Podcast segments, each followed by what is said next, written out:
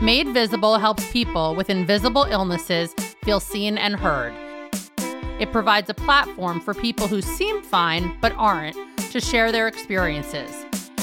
It also helps to create a new awareness of how we can be sensitive and supportive to those with invisible illnesses.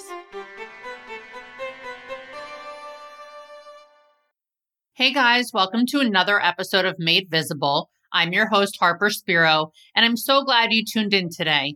Today is going to be a bit different than past episodes. I had an intro totally recorded to announce that I was coming to LA in mid March for our first live show, but unfortunately, due to coronavirus, I've decided to cancel my trip. I was really excited about this, so definitely stay tuned. We will definitely reschedule this. I will let you know when that comes to be. And because Corona has been a hot topic recently, I wanted to address it on the show especially as it relates to those of us living with invisible illness. I wanted to discuss what role a global pandemic means to people living with invisible and chronic illness. Now, if you follow Made Visible podcast on Instagram, you likely know that I've been in Tel Aviv since the end of January, and I was planning on extending my trip until the beginning of April. But the coronavirus has had me questioning what to do. Do I stay? Do I leave? Do I leave sooner? Do I stay longer? And I talked to my doctors who weren't super concerned about me staying here. But the bigger concern was if Israel was going to close the borders and there were no flights out of Tel Aviv. And I potentially wouldn't have access to my medications long term or my medical team. Of course, there are many incredible doctors here, but with such a rare condition, it's important for me to have access to my team, as I'm sure many of you can relate to. So at this point that I'm recording this episode, I'm on schedule to fly back to New York the week of March 9th. I will definitely be cleaning the seat on the plane, top to bottom, wearing a mask, and doing everything I can to prevent myself from getting the virus, as I'm sure you guys are doing too. Now, before we get into the show, I will remind you that I am not an expert or a doctor on this topic. So I encourage you to do your own research and talk to your doctors about your specific conditions and case. I'm happy to bring you experts on this topic and the different aspects of managing life during a global pandemic, such as coronavirus. So let's get into it. Okay, so my name is Hernando Garzon. I'm an emergency medicine physician by training. I um, went to medical school and did my residency in New York City, where I grew up. And my career has been out in Northern California, primarily in Sacramento. And uh, I have done since the beginning of that career as an emergency physician a lot of disaster relief work and then global health work responding to everything from man made to natural disasters, some of them infectious disease outbreaks. One of my other administrative positions is the Sacramento County EMS medical director. And so I oversee all the EMS operations in Sacramento County. So that kind of stuff and that work before with disasters has given me some involvement in pandemic preparedness and things like that. And how did you get into this? Well, I, I think as an emergency physician, the disaster response was quite interesting to me. When I began my very first job here in California, we were just starting our National Urban Search and Rescue System. And uh, I joined that team. So it's really a, a, secondary career outside my clinical practice of emergency medicine. But the, the first response I did was the Oklahoma City bombing in 1995. And uh, that made me very interested in the process and then sort of this budding area of disaster medicine and disaster response. And it, it really dovetailed into the emergency medicine training I had had very nicely and the global health work has just been an extension of that. And I've become very interested in doing medical and health system strengthening in, in low resource communities. You must see some really crazy things. So, you mentioned the term global pandemic. Can you explain what qualifies a global pandemic? Yes. Yeah, so, according to the World Health Organization, an epidemic is when there is uncontrolled outbreak of an infectious illness in a given area, a given country. And when that epidemic spreads to two continents, they will declare it a pandemic. And do you believe it will cause a significant public health crisis in the US? Yes, and I believe in many ways it already has. We already have cases of local transmission, and every health expert I read on this matter and, and I hear speak is talking about the inevitable of when and not if. Yeah, it's pretty wild. I mean, as I said to you before we started recording, I'm here in Tel Aviv right now, and there's a lot, a lot, a lot of buzz about it here. There's a handful of people who have it here. And it's just sort of figuring out where to get information and how to decide who to listen to. You know, should we be canceling flights? Should we be avoiding certain people and things? And there's a lot of unknowns. So, what have we learned from previous respiratory virus outbreaks about how people with chronic illness are affected by things like this? Well, I think any infectious disease outbreak has a very characteristic bell shaped curve to it, whether we do anything or not, right? You can look back at the 1918 Spanish flu that infected a third of the world population, 500 million, and it killed 50 million people worldwide. And that was a time when we had relatively little isolation capability, identification capability, treatment capability. And we've had a number of smaller outbreaks since then. I think that all of our interventions are designed to sort of decrease the height of that bell shaped curve and also shorten the length of it. In other words, make the outbreak last less long and infect less people. And that's where the isolating people who've been exposed so that perhaps they don't transmit it to other people, improving treatments so we have better survival with the illness and that kind of thing. And clearly, for all of these things, there are certain populations which are at higher risk, and that typically includes older people that have weakened immune systems, or all these other people who may have weakened immune systems from all sorts of other chronic conditions as well. And so, what do you think those precautions are that people should be taking for people like me, and I'm sure a lot of my listeners who have invisible chronic illnesses and are already at risk in their own way, you know, in general, in being in large crowds and living daily life. Right. I think the best advice comes from our local public health officials and the CDC, the Centers for Disease Control. I think they have information about what we can do as the general public and as individuals to protect ourselves and our families as much as possible. Those um, changes in sort of behavior and the social distancing and avoiding large crowds and travel into and out of endemic areas is even more important, obviously, for people with compromised immune systems. Yeah, it's interesting because I wonder your thoughts on the concept of isolation and how that works. So, I just had a friend go to Rome and she came back to Tel Aviv and is, you know, isolating herself for the next 14 days. What is the concept behind that? And then what happens after 14 days, especially if she doesn't have any symptoms? What we've discovered with this particular virus is that it seems to be transmissible before you even come down with symptoms or very early in the course of symptoms. And this is what makes infectious disease outbreaks actually very difficult to contain. When you are potentially infectious before you're symptomatic, you don't know if you have it. So the idea behind isolation is well, I was in an area that it was known to have occurred. Maybe I contracted this. If I isolate myself, or if we isolate those people coming into the country from these endemic areas, perhaps we can keep them from infecting others. At least we can slow down that process potentially. We believe the incubation period is around two weeks. So we're saying that if, if two weeks have passed and you don't have symptoms, then you probably were not infected again, this is early in the process. This is rapidly changing information. What we're also seeing is that many people have what we call subclinical or asymptomatic infections. So we have tested some people positive who have no symptoms at all. And we're getting this virus from the back of their throat and their nasal areas, uh, even though they don't have symptoms. The question is, are they then contagious? They probably are if they're shedding the virus. And a lot of the advice that we're hearing centers around staying healthy, washing your hands, and not touching your face. But for the people like me with chronic and invisible illnesses, healthy can be a really relative concept. So, are there any other things that people can be doing to protect themselves? I think that masks in general don't work. I would say that unless you're in a more confined space with a larger group of people in a public space, on a bus, in a plane, it would be potentially helpful to have a mask.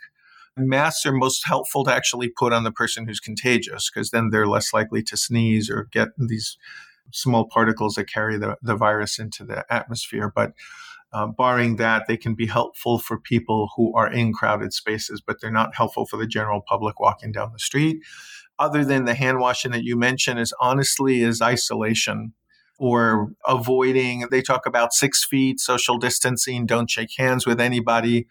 You know, don't get so close as to give a hug. You can kick your feet together or, or rub elbows or something if you must greet somebody, but avoid the handshaking and the hugs. What's really interesting to me that I've had a lot of conversations with people about in the last few days is so much of this is about the honor system. People coming back from these different countries and just hoping that, you know, they weren't exposed to it and that if they don't choose to put themselves into isolation, that they are fine and they haven't been infected. What are your thoughts on that and how has that played out with other conditions in the past and this sort of honor system concept?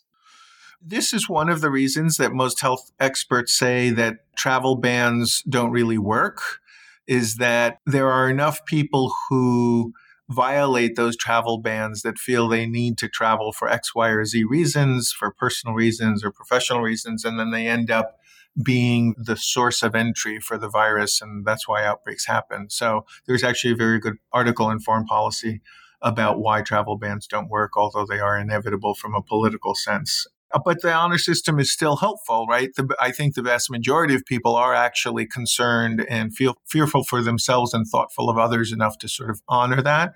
And this is what we have quarantine for. It's interesting. The, the only officials that can declare a disaster and have the power to do that are either someone in political leadership, a president, a governor, a mayor, or a public health official. And when a public health official signs a quarantine order, it's legally binding. And you can have police officers make sure someone stays in their residence.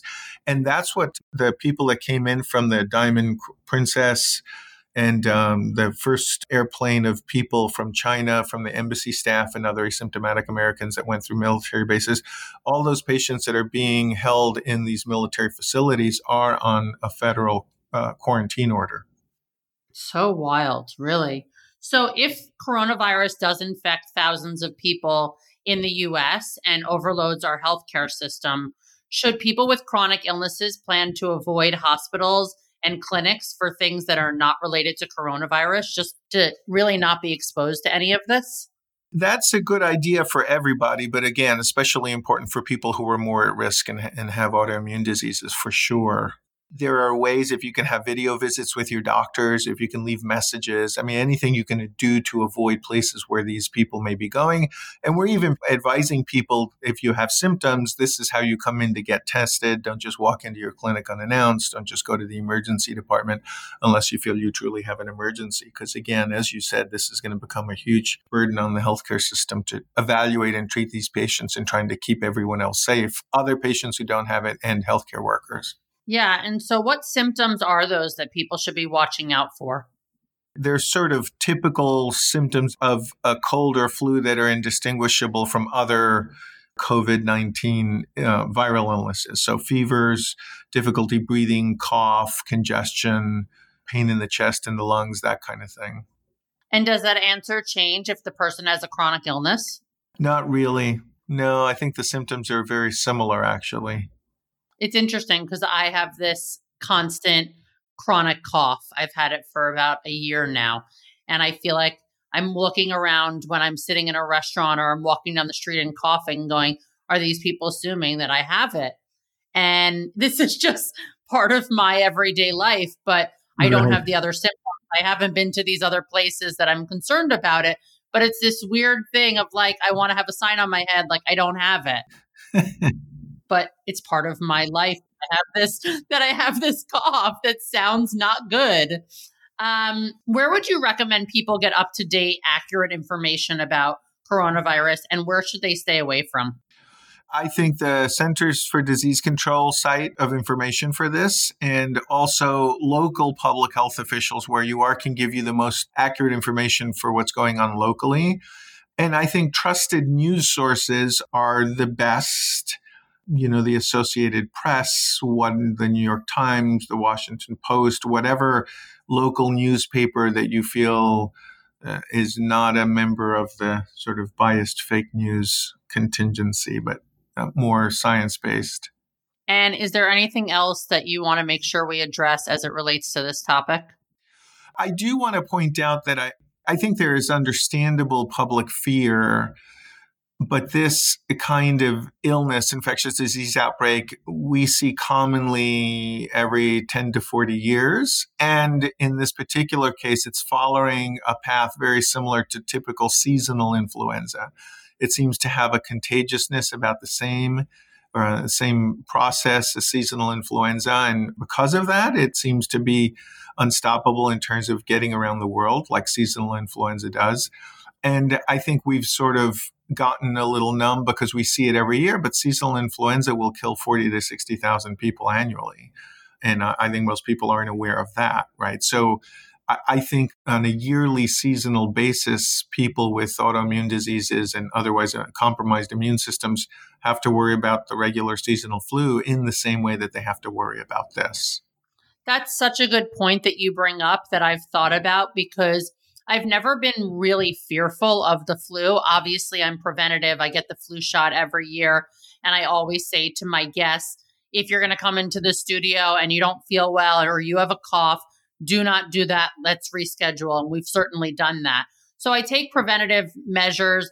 I am like the queen of Purell. No, not sponsored. I wish. but I think that it is really interesting how many people do die and are affected by the flu on an annual basis. And yet this is getting all the hype. But you're right that we've just gotten so used to the flu being part of our lives you know, it's interesting. I, have heard CDC officials say when people ask them the same question, what can we do to prepare for this? And one of the first things they say is get the flu shot on top of washing hands and the and the six foot distancing and everything, because the reality is that the same risk is there for what we see seasonally as influenza. And so many people don't actually get the influenza vaccine, which in that case can prevent it. So I think it's it's uh, kind of the silent message about you, we're already as a population not doing what we could be doing for something we know comes every year and kills forty to sixty thousand people. Well, I really appreciate you taking the time to chat with me about this. I feel like whenever this episode airs, so much could have changed since you know our recording. But thank you for doing all the work that you do and for having this chat with me. You're welcome, Harper. It's a pleasure to talk to you, and uh, and hopefully we'll meet someday.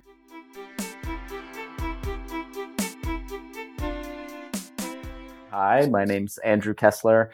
I'm was born in Los Angeles. I live in New York City. I have a company that's trying to redesign face masks so that they'll be more effective, more wearable, more fashionable, more comfortable.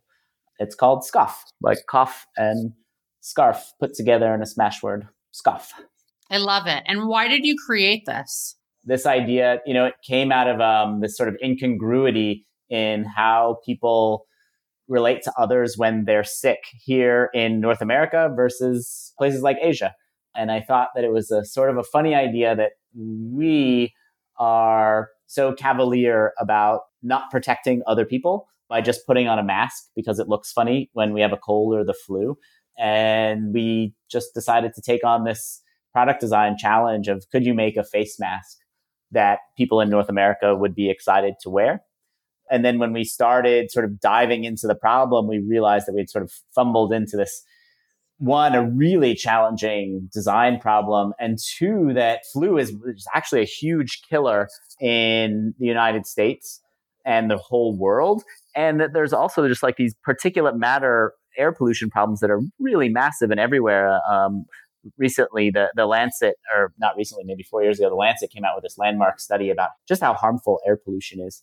And so we just sort of were taken by the problem and the issues and just started designing around it. So the concept was not specifically for on airplanes, was it?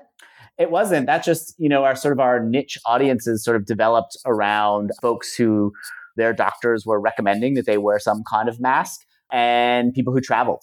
So, how do you explain how it differs from other masks? Obviously, people can't see it right now listening to the show. Can you explain how it works and what it looks like? The idea is that it just looks like a scarf or a bandana that you're wearing that you have pulled up over your nose and mouth. We didn't want it to look like a medical device or a sort of a aggressive face mask, but sort of subtly fit into your existing fashion choices. But what's happening on the inside is that we developed a little pocket system that has an elastic band that goes around the base of your neck that is then fitted with a high performing filter. And we worked with this uh, defense contractor, these guys who make filters for gas masks, and to sort of make a filtration approach that we thought would be very effective. And we did a bunch of testing around it. So we basically tucked the highest grade filter that we thought we could make into the most comfortable and wearable form factor to try and get some good results. That's amazing. The problem with wearing a mask, and, and there are different masks for different situations, but it's not that comfortable to wear for a long time, you know? And so you're, you're only as protected as the thing that you're wearing. So we, we tried really hard to make it comfy. It's interesting that you decided to take on this task because I feel like, as someone who has lived with an invisible illness my entire life and in recent years have become more cautious on airplanes and knowing that I should probably be wearing a mask, I don't because number one, I'm afraid of like the judgment and the looks that people are going to give me and assuming that something's wrong with me or what yeah. are they going to catch because I'm wearing this? And number two, exactly what you said, which is that they're not comfortable. And I'm super claustrophobic to begin with. So why do I want a mask on my face on a plane and then likely putting on an eye mask when I'm, you know, trying to sleep on a long flight? So I think it's really interesting to take this approach. And I think the big thing also that's really interesting is that I love the branding because so many medical related things are so clinical. And this just feels like, wow, I want one of these things. It really reminds me of my friend's company, Comrad, who modernized compression socks and just making, you know, medical things more accessible and more modernized, which clearly you've really nailed. Well, thank you. That's very kind of you it's interesting is as you know more sort of brands pop up trying to operate in the space i think we'll see that this category i think becomes more popular as people realize the sort of the dangers of particulate matter pollution as there are more fires from climate change and things like this. It's it's becoming a sadly a popular genre. And what kind of response have you gotten from people the ones who have found it and purchased it? And as you were saying before we started recording the like die-hard fans. Yeah, so I mean, we've had this sort of core audience of folks who um, are facing some medical issue and, and maybe their doctor recommends that they wear a mask. And we've done well as just just really with word of mouth in that space. We don't really do much advertising at all. And because it has been a, a just sort of a, a, design project for us. And then people who traveled started adopting it. And then folks who are looking to um, not get sick on their flight. So they have some acute need. I think we've seen um, Busy Philipps Instagram us quite a few times on her long haul flights. She's become a fan, and some other folks who are traveling and don't want to get sick. And so that's been another audience. And then we see real spiky sort of demand when when something in the world happens, like there's a flu outbreak or there's a fire or something. But then this corona moment has sort of been a kind of whirlwind so, yeah, talk to me about that and what it's done for you guys. And obviously, what your thoughts are on the importance of wearing a mask as opposed to not right now.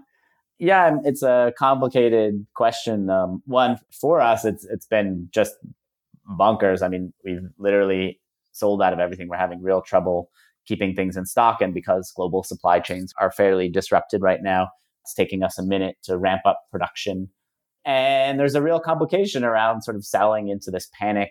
N95 surgical masks are what first responders need who are in very close contact with the people that they're, you know, sort of addressing a health crisis with. That's not what we are, but sort of we don't want to encourage people to sort of panic buy masks right now because we want to make sure there's enough for first responders and things. But it's good practice to cover up if you're feeling sick. And so that we want to be very supportive of. You know, we probably refer people to the CDC 50 to 100 times a day right now to get their good health advice. So it's been it's been fairly dramatic in the uptick in volume. How long has it been that you've been out of stock? It's about a week now, maybe a little bit longer. And you've been in business for how long? Five years. Wow. And have you ever experienced this before? Um, some spikiness, not like this. This is probably 10 times bigger than even the fires or, yeah, it's big. I think a big thing is that different countries are recommending different guidelines for mask wearing. You know, some are saying wear it if you're sick, some are saying wear it for protection from getting sick, and others are saying stop wearing them. They're not helpful. Save them for the people that need them, you know, like you said, the workers and the nurses and doctors. So it's like this wild, wild west of like, what's the right answer here? It's very hard to navigate. What we tell people is one, look at the CDC recommendations there. If you're just a lay person who's not in close contact, you just keep washing your hands, cover up if you get sick. If you have symptoms, report them.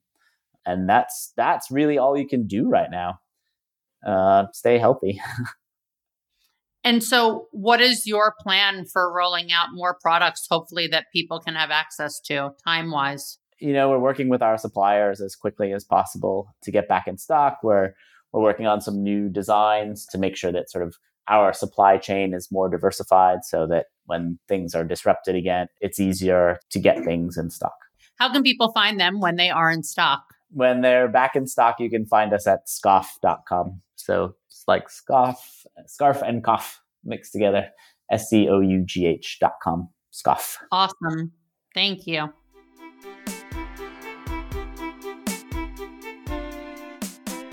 My name is John Boyle, and I'm the president and CEO of the Immune Deficiency Foundation.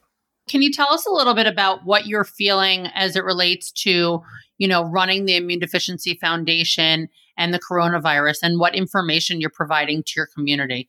Well, it is always interesting when a, a new pathogen or something that's kind of spreading to the U.S. Uh, that you know is not something that is the run of the mill issues such as influenza comes on and because people have a lot of questions and the information that is made available by things like the uh, Centers for Disease Control CDC are not aimed at our community. And so people come to us with questions saying, well, I've seen that other information. How does that relate to us? And it mm-hmm. is a challenge, of course, because in a lot of cases, there is no additional information that is out there. But of course, we can rely on clinical immunologists who we know to help put some context, to help talk about with all of the primary immunodeficiency or PI patients that they see, the sort of things that should be top of mind that maybe those with PI need to be even more cautious about and more thoughtful about than, let's say, the average person with a more complete and healthy immune system. So, what do you think some of those concerns are and things that people should be doing more preventatively than those without invisible illnesses? In general, hand washing, not touching your face, making sure that you're not really doing some of those basic things that cause person to person transmission of any pathogen out there is what a lot of it is about. If you have a compromised immune system and you are, for example, on immunoglobulin therapy, you're getting antibody replacement therapy to give you back a lot of what it is that you're missing. You may not be as at risk as you might be concerned that you are, but still, there's a lot that's unknown. And so we are really recommending that everyone A, follow the CDC guidelines, but then B, talk to their doctor, talk to an expert immunologist or someone who treats other people with PI the crowdsourced information that people gravitate towards is sometimes accurate, but generally not.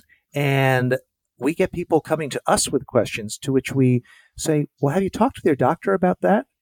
They say, Well, no. Say, Please talk to your doctor first. We are a font of information, but when it comes to something that is new and something that is very specific to you, because we again have 400 different forms of primary immunodeficiency under this umbrella that we serve, everyone is unique. Uh, we are theoretically more at risk, and so we theoretically have to take more precautions. But more than anything, we just have to be aware be very cognizant of uh, risk management. You know, do you want to be out there with this crowd of people? Is this a situation that you maybe could minimize your exposure risk as time goes on? That's really what it is that we're trying to get people to think about and to talk with their their families or their coworkers or their classmates about because it's not even so much always about whether we get sick and how we respond to that. But if the people around you are getting sick, then the odds are just going to go up that you're going to have a problem with it and you may not bounce back from it the way that someone else would. And then, of course, you know, there are more specific questions. Should I take my child out of school? Should I stop, you know, going out? To which we generally at this point are saying, no, no, no. There's no reason to do that. But for all these fears that you have, for all these concerns, you have to talk with your doctor about your specific issues and your specific vulnerabilities. For example, if they have medication, that the odds are very good that the supply chain that provides them with their medication, be it a pharmacy, especially a pharmacy, their doctor's office, will continue to have access to it. But they do need to talk with their doctors about plan B. What if there is an interruption? How do I get access to this? You know, where do I call? What do I do? Because our health depends, in a lot of cases, on these medicines being uh, readily available to us. So that is a conversation to have, but we're trying to keep people from, if you will, overreacting, stockpiling medication, because in a lot of cases, there's only so much to go around when it comes to immunoglobulin at any given point. If people start stockpiling, then it might mean that there's going to be less available for the next person. So it's a fine line. And it is, I think, ever changing as the U.S. begins to get more coronavirus cases.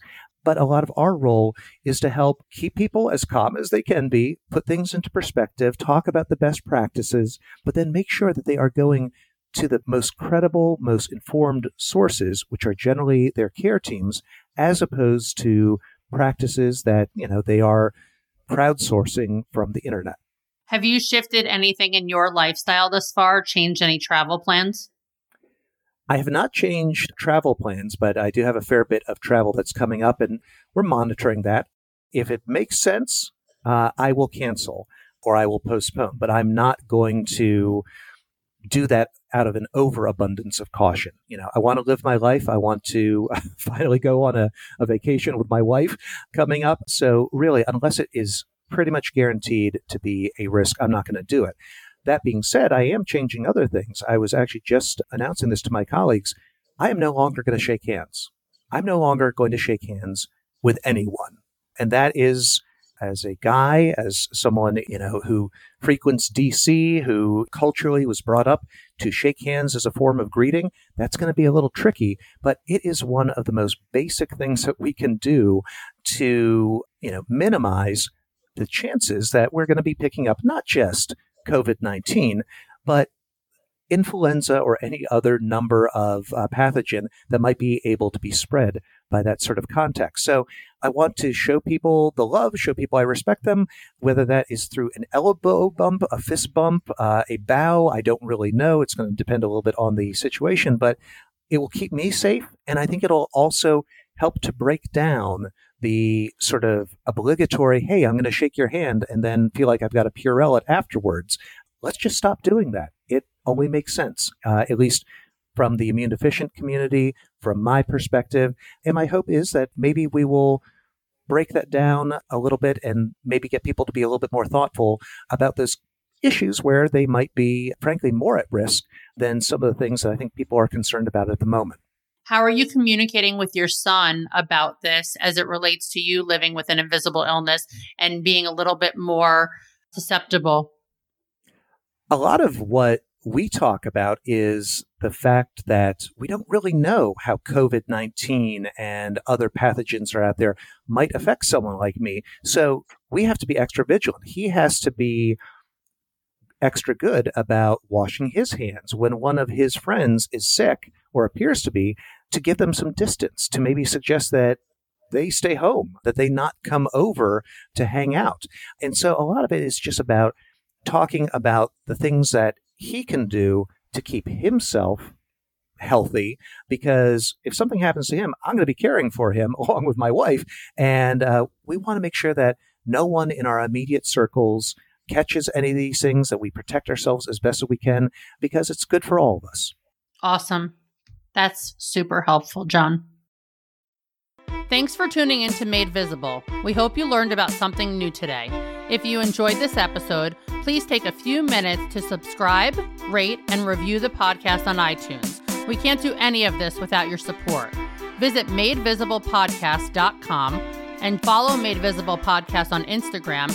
Special thanks to the team who made this possible Elise Bonebright, the audio editor, Gemma Leghorn, the assistant producer, Dylan Chenfeld for the intro music, and Amanda Gracio for the design.